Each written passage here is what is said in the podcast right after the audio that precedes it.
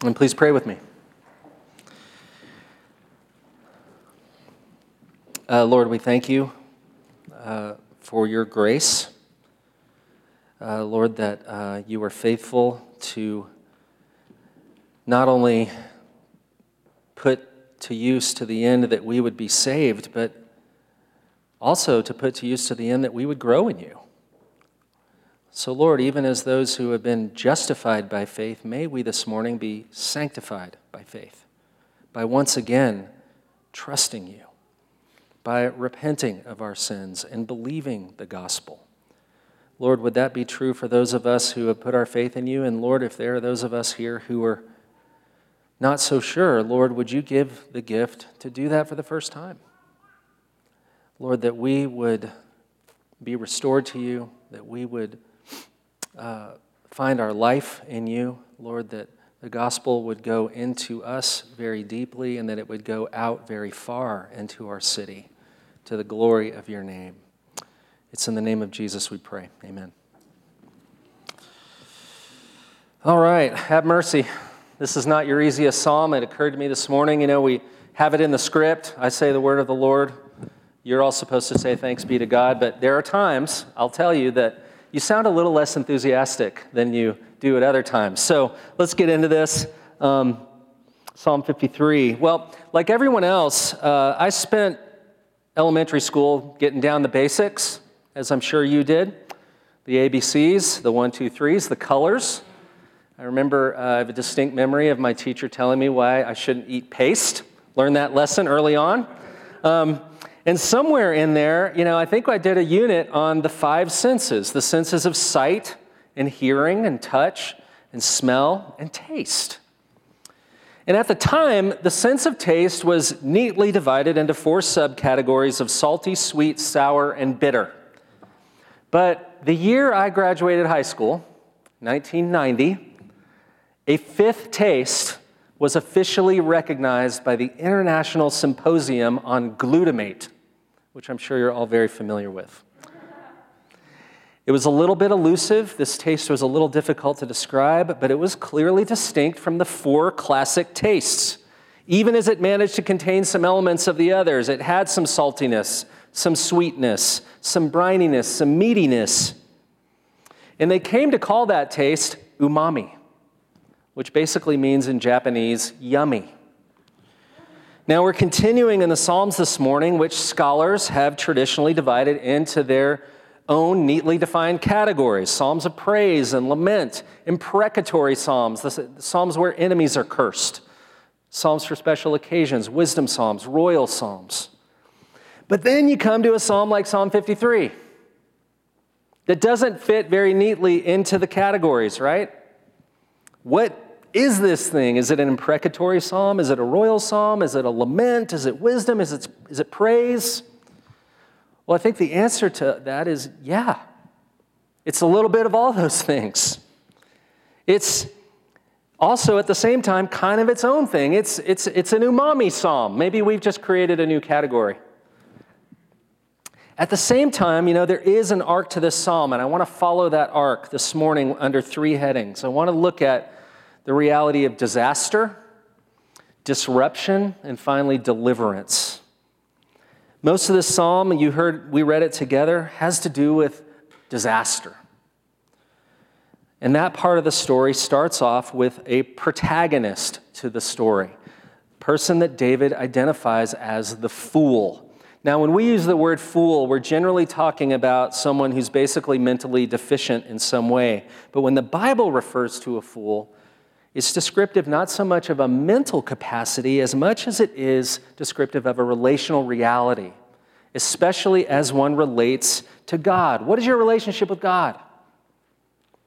And now, look, week in and week out here, we confess our faith, essentially looking around the room and saying, you know, there's lots of different kinds of people here, lots of backgrounds, lots of stories, but the bottom line to who we are, whatever else it is that we may be, we are those who say together, We are in relationship with God. We believe in God the Father Almighty, maker of heaven and earth, and in Jesus, his only Son. We just said that a moment ago. Well, the fool has a confession too, a bottom line to who he or she is, and that is that there is no God. But as critical as the fact that the fool says there is no God is where he says it. David says they say it in their heart. And when the Bible talks about the heart, it is referring to the controlling center of the human being. That place that determines what you treasure in life and thereby your trajectory in life. Which means that to say there is no God in the heart is more than just a comment. David is saying it's actually a conviction. And our convictions connect to every arena of our life. And I'm going to say more about that in a minute, but before we get there, you know, it might be at this point that we might all kind of nod in agreement and say, you know, it is a shame uh, that there's people who say in their heart that there is no God. And, and, you know, we might not say it out loud, but we might even think that if there were a lot more of us and a lot less of them, you know, the world would be a better place, right? Have mercy. But, but not so fast. Because before we can even get out of the first verse, it becomes clear that David isn't confining this to a certain subset of people. The fool he is talking about, it turns out, is not an isolated case, but is a representative case. So, sure, he starts talking off about the fool, but he continues by saying, they are corrupt and do abominable deeds, and then completes the thought in the end by saying, there's none who does good. In other words, the foolishness he's talking about here is not a case by case kind of condition, it is instead a corporate condition.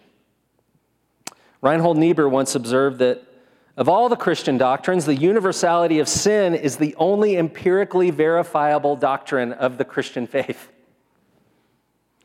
And, and, even as I say that, you might disagree with that idea, you know, and you wouldn't be the first.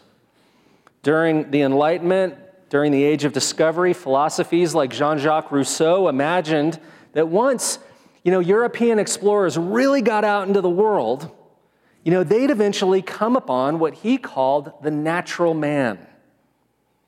That is to say, that, that somebody would eventually come upon a person or a tribe or a nation living in what he called the state of nature, untainted by the corrupting effects of society and war and religion and all those external influences that have tainted the other parts of the world, right? The only problem was is that those people and those cultures and those nations were never discovered. For all the new things that were explored in the age of discovery, innocence and sinlessness wasn't one of them. All the same, David insists you know, you can't really understand the disaster of sin simply by looking around. So he invites us to see it from a different angle, to see it, in fact, as God sees it, by looking down from heaven upon humanity. Now, when, when he says that God looks down on us, he uses this very particular word that indicates something like scrutiny, something like close inspection? And, and look, we all know that, that no one has any hope of really understanding and knowing themselves self referentially. None of us do that. We all know that to truly know ourselves, we need things outside of ourselves, right? We need family and friends to speak the truth to us. We need mirrors and scales. We need microscopes. We need MRIs. In the same way, David is saying to, to really know the truth about who we are at our core, in our hearts, we need the Lord's look upon us. We need His word coming from the outside to tell us the truth about ourselves the ground level perspective isn't adequate because it's always grading on the curve. We need the clarity and the vastness and depth of God's perspective on our lives to know ourselves truly. And God's assessment is a bit of a doozy. God's assessment is that no one is exempt from being the fool who says in their heart that there is no God. Because, he says, there's none who does good, not even one. That is the only way for us to understand this foolishness in its fullness. And look, there might be 50 ways to leave your lover, but there's a million ways to be a fool. And, you know, we might be most familiar with the form of foolishness that's expressed in the life just by rowdiness and rebelliousness, right? And no doubt, we can certainly do our there is no God thing by raging against him in lawless rebellion, but we can also do the there is no God thing by relying on our own moral rigor and religiosity. Just so that we'll never have to rely on anything other than that, least, all, least of all God. So, what I'm saying is common to both and underneath both and animating both rowdy rebellion and self reliant rigor is a determination to disconnect from a living relationship with God. Both are versions of banishing God from the controlling center. Both are ways of saying there is no God. I'm in charge. So it turns out that it's not just the Richard Dawkinses of the world and the Christopher Hitchens of the world and the Bill Mahers of the world who say there's no God. There's a kind of functional atheism which easily grips us, and you can see it sort of play out in verse 2, where it's explained that foolishness is manifest not only in outright dismissal of God in our lives, but also in a, in a way of living in which, we are, in which there is an ongoing disregard of God in our lives where, where he says no one is seeking God. One of the striking realities of the earliest days of the church when it was enduring persecution at the hands of the Roman Empire is the fact that among the, mo- the most serious charges leveled against Christians is that they were atheists. And you, you know, you kind of laugh at that now because whatever else a Christian may or may not be, you've got to at least acknowledge, you know, they believe in God. But here's the thing the Romans didn't charge them with atheism because they didn't believe in God. They charged them with atheism because they didn't because they believed in the wrong God. Not only were Christians believing in and worshiping the triune God of the Bible, they weren't believing in and worshiping any other gods. So the Roman understanding of atheism involved more than simply saying there's no God. Their definition of atheism involved the failure to worship their gods. They knew what remains true that we've all got our gods. We're all believers, we're all worshipers. The object of our worship reveals the deepest loyalty of the heart and the direction of life. And in this respect, you know, the Roman Empire had really good theology. They, they would have had no problem with Christians worshiping the triune God of the Bible just so long as they also acknowledged that Caesar is Lord and Savior of the world. Just add Yahweh to the pantheon, and we're good to go. But if you had the temerity to worship God alone, that was tantamount to rejecting Caesar, Caesar, to rejecting the pantheon, which meant Rome didn't have your heart. It didn't take hold of your deepest loyalties, and it didn't determine the direction of your life. And that's why, and that meant, as far as they were concerned, you're an atheist. And that's why they took the statement that Jesus is Lord as subversive, seditious, and criminal. Because to say Jesus is Lord is at the same time to say no one else is, least of all Caesar. In fact, this is precisely how Israel continually found themselves falling into idolatry. You'll be hard pressed reading the Old Testament to find any, situ- any occasions where they just outright rejected Yahweh in favor of another God. It, God was rarely completely rejected, but he was regularly marginalized. He was rejected as Lord alone, even as they tried to retain him as something like a mascot. There's the atheism of there is no God, and there's the atheism of not seeking and serving the one true God alone? By marginalizing him, by diminishing him, by bringing in greater loves and greater loyalties. And, you know, okay, I'm going to say I'm a little nervous about talking about this, but I'm going to talk about it. I suspect that many of us have had some experience with this lately. You know, that we've gotten a little beaten up with the idea that it's just not enough for you to put your faith in and follow Jesus alone. What's necessary, some have tried to convince you with memes and emails and texts and phone calls and conversations, is that to prove the legitimacy of your faith, You've got to add something to it. You need to add a righteous cause. You need to add a righteous candidate or a righteous political party. Greg and I have even been, you know, subject to people saying, you know, why are you not courageous enough to be preaching politics from the pulpit? Have mercy. You know, we're ordained to preach the gospel of Jesus Christ, and it's not courageous for us to be preaching politics. It's actually quite cowardly, I would say, because there's no cost. The gospel will cost you.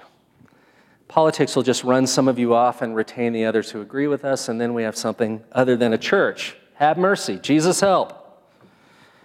So it's striking, isn't it, that as God looks down from heaven, he sees a whole lot of seeking and he sees nothing but stumbling.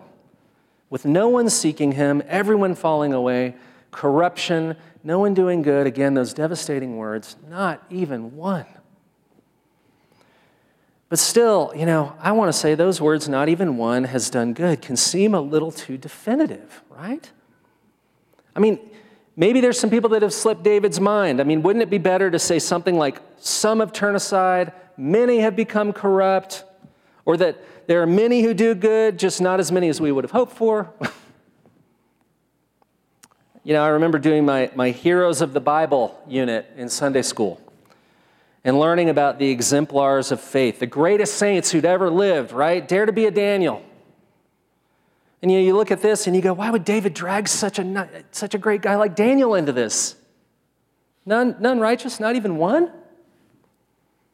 And yet, for all those Sunday school lessons, I, I don't remember hearing much about the murderer who tried to cover his tracks, or the drunk, naked guy in the cave or the guy who tried to pass off his wife as his sister to protect himself and putting her, putting her at risk of being sexually violated by powerful people. And yet, I'm talking about Moses and Noah and Abraham.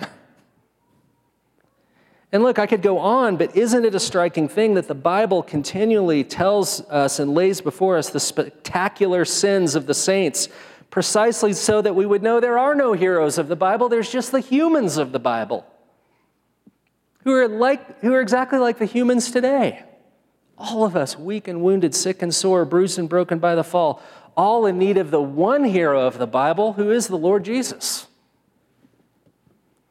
King David issues what amounts to a blanket condemnation that everyone is guilty, that everyone's turned from God, that everyone's opposed to him, because it's true of us all. So, if you're beginning to think that all of humanity is caught up in a massive universal crisis, you are picking up what the Bible is laying down. What he's describing here is not sin as a crisis, it is sin as the crisis.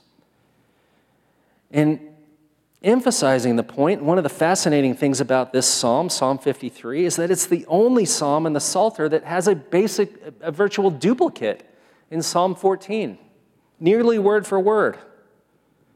And I'm no great Bible scholar, but I don't think it's pushing it too far to say that if the Bible tells us nearly the same exact thing more than once, it might be so that we can get some critical information hammered into our heads and into our hearts. And a big part, it seems that what the scriptures want us to know is that the bad news of our sin is just that it's very, very bad news.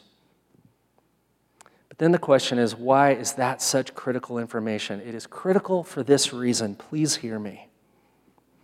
If we don't have a clear understanding of the bad news of our sin, we have no hope of ever beginning to understand the good news of our salvation.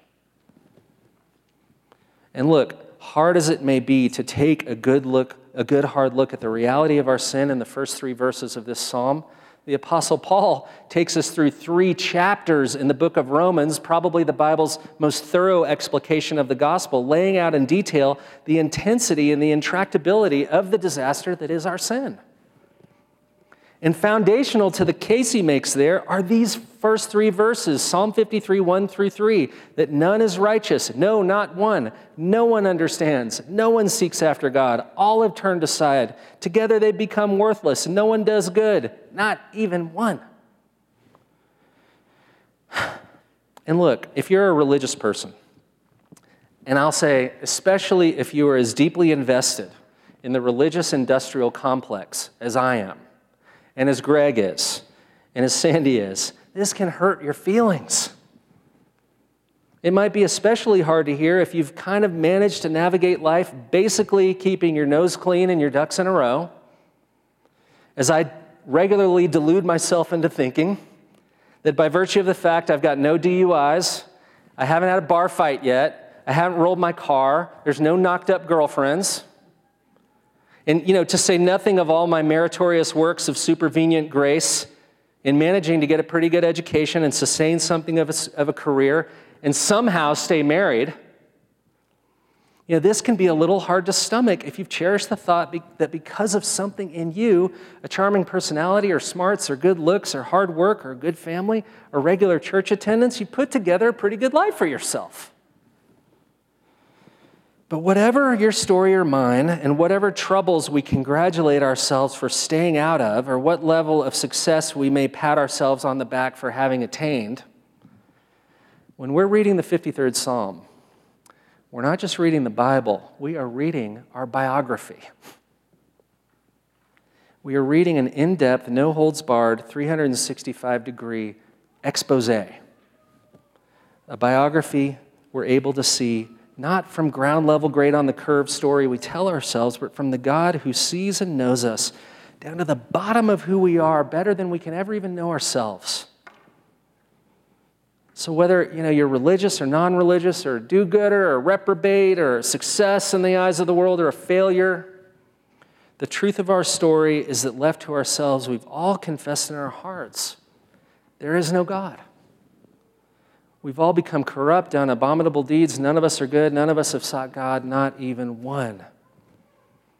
But here's the other thing. You might be thinking, well, what would be the consequences if I actually believe that? Won't that put a serious dent in my self esteem? Won't it make me harsh and unfeeling and judgmental towards others? But here's what I really hope we can see harsh as the biblical doctrine of sin may seem, I'd venture to say that it is far less harsh than what you may already believe and are trying to live by. It is certainly no less harsh than the never ending project of trying to quiet your own conscience, trying to convince others that you're more righteous than you actually are or ever will be. It's no harsher than the exhaustion of trying to maintain appearances or hide from something that you feel you will be rejected if it's ever discovered. Of never being free to admit how deeply you struggle, how much you doubt, how thoroughly you mess up. It's no harsher than the ongoing life sucking project of always striving to prove yourself worthy of the love of God and others. I mean, has anyone been exhausted by that? I have. Have you felt the loneliness of that? The harshness of it in your own life? Have you seen it hurt others as you try to navigate and manage and handle sin on your own? Do you know what it's like to be waylaid and wounded and worn out because you're never, ever, you've never been allowed to be weak or fall apart? You see, when we're finally able to admit that our sin really is that bad, that it's not just a problem out there, but it's in here, we can quit playing the games. We can actually stand on common ground with those that we might have been judging or condemning before because we actually know that we're no better. We know that, this, that the Bible says it, and that's our biography. That whatever ground we may have once stood on in judging or condemning others or in feeling despair in ourselves, has fallen away. That we're in the position of being able to be set free from sin and striving. Someone once said that the basis of real kind of fellowship or friendship is when you come alongside someone in the world and say, You too? I thought I was all alone. And this doctrine shows us you're not alone. Can, can you begin to see the glimmers of grace and being able to put an end to the pretending and the posturing and say that we're far more frail and failed than we'd ever like to admit. Seeing that, that, that this disaster isn't just someone else's story, but, but mine too. Have you ever had the experience when you've been confronted in your sin and, and, and you've been able, you've felt free to go, oh, you don't know the half of it. You're just seeing the outside. You haven't seen my heart. Have mercy. Marilynne Robinson, in a great essay called Puritans and Prigs, observes this The belief that we are all sinners gives us excellent grounds for forgiveness and self forgiveness, and is kindlier than any expectation that we might be saints, even while it affirms the standards all of us fail to attain. Unless we come to grips with the bad news, we have no hope of understanding the good news. That's what David is trying to impress on us by doubling down with duplicate psalms that we're just incapable of understanding our story of what God has done in redemption until we contend with the reality of our rebellion. The good news is that, that the disaster does not have to become the destination. And just when you think you can't take it anymore in this psalm, finally the psalm is divinely disrupted. So that while the first half of the psalm could fall under the heading of something like messed up people, in verse 4, wildly, God calls those same people my people. And, and you've got to wonder, you know, where do these people come from? Why are they there? How is it that he has a people? Clearly, it's not because anyone's managed to get back into God's good graces by earning his affection. No, instead, it's simply because we have become the object of his affection. You see, the reason there is a, a, people of God is because there exists the grace of God. And the only way to understand grace as grace is to understand not only that it's free, but that it's undeserved. The gospel doesn't take us from sort of doing okay to divine grace. It connects, as David does here, deserved condemnation with undeserved grace. It connects, to put it in Peter's language, with once no people, but now God's people. It connects death to life.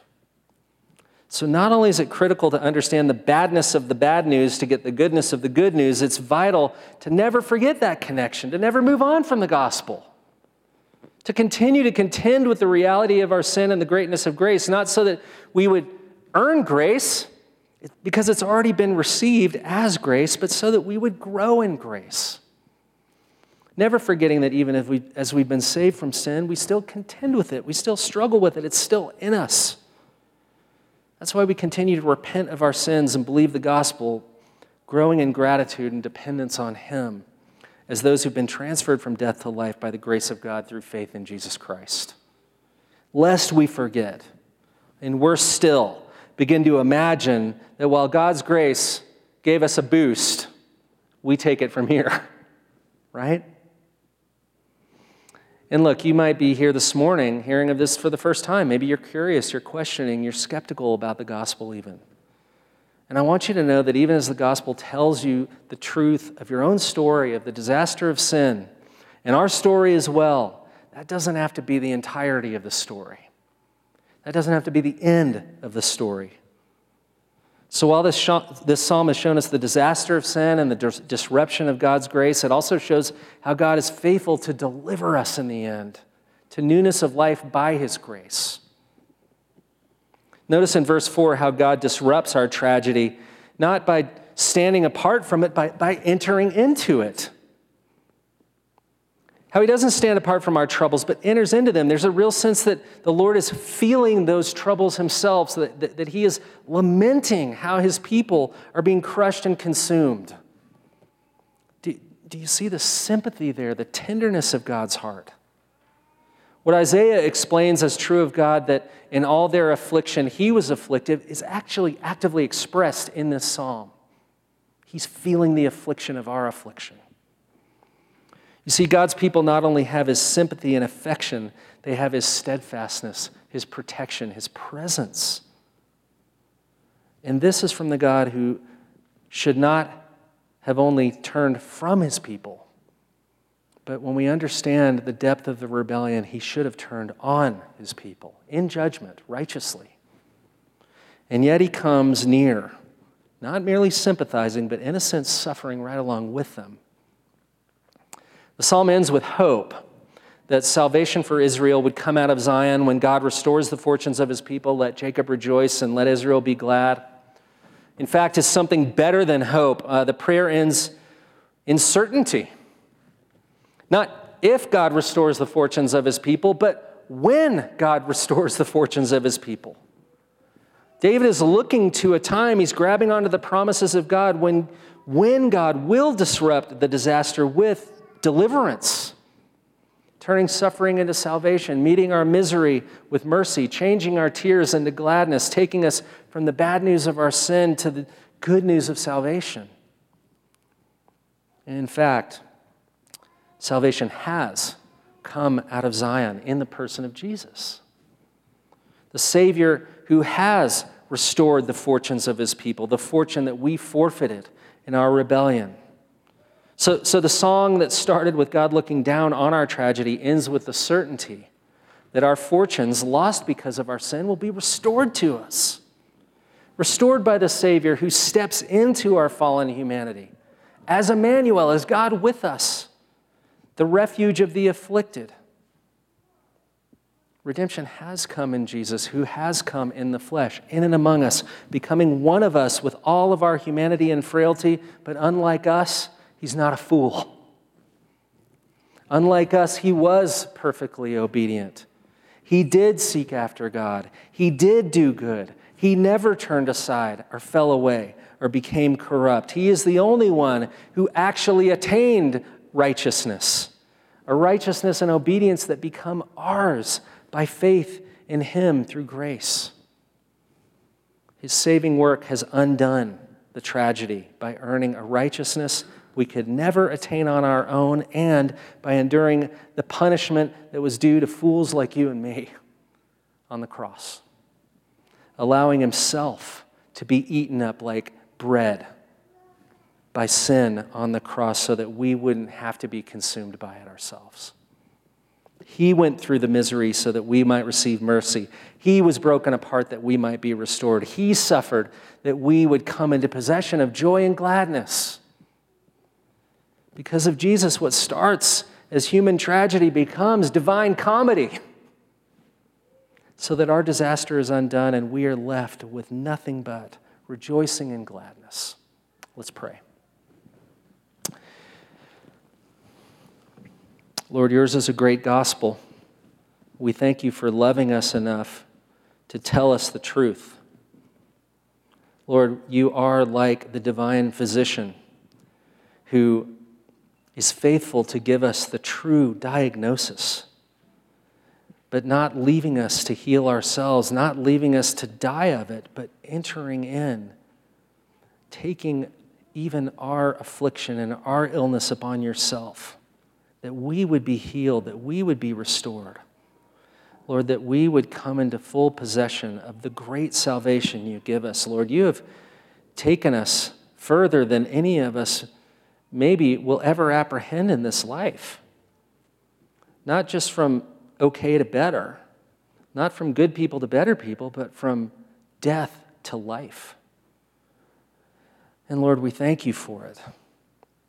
And Lord, as we prepare to come to this table, we recognize that it represents the divine disruption to our disaster in the person of Jesus, who put an end to sin and striving, who entered into our fallen humanity, who took on the full burden of the law in his life and the full brunt of sin in his death on the cross, so that we could be received by God not as strangers, not as orphans, but as sons and daughters, reconciled to him, resting in him. Lord, we thank you that we can come to this meal full of faith, even faith the size of a mustard, the size of a mustard seed, knowing that we are not coming to meet your demands, but with faith, knowing that they've been met fully in Jesus. Thank you. Help us as we come, we pray. In his name, amen.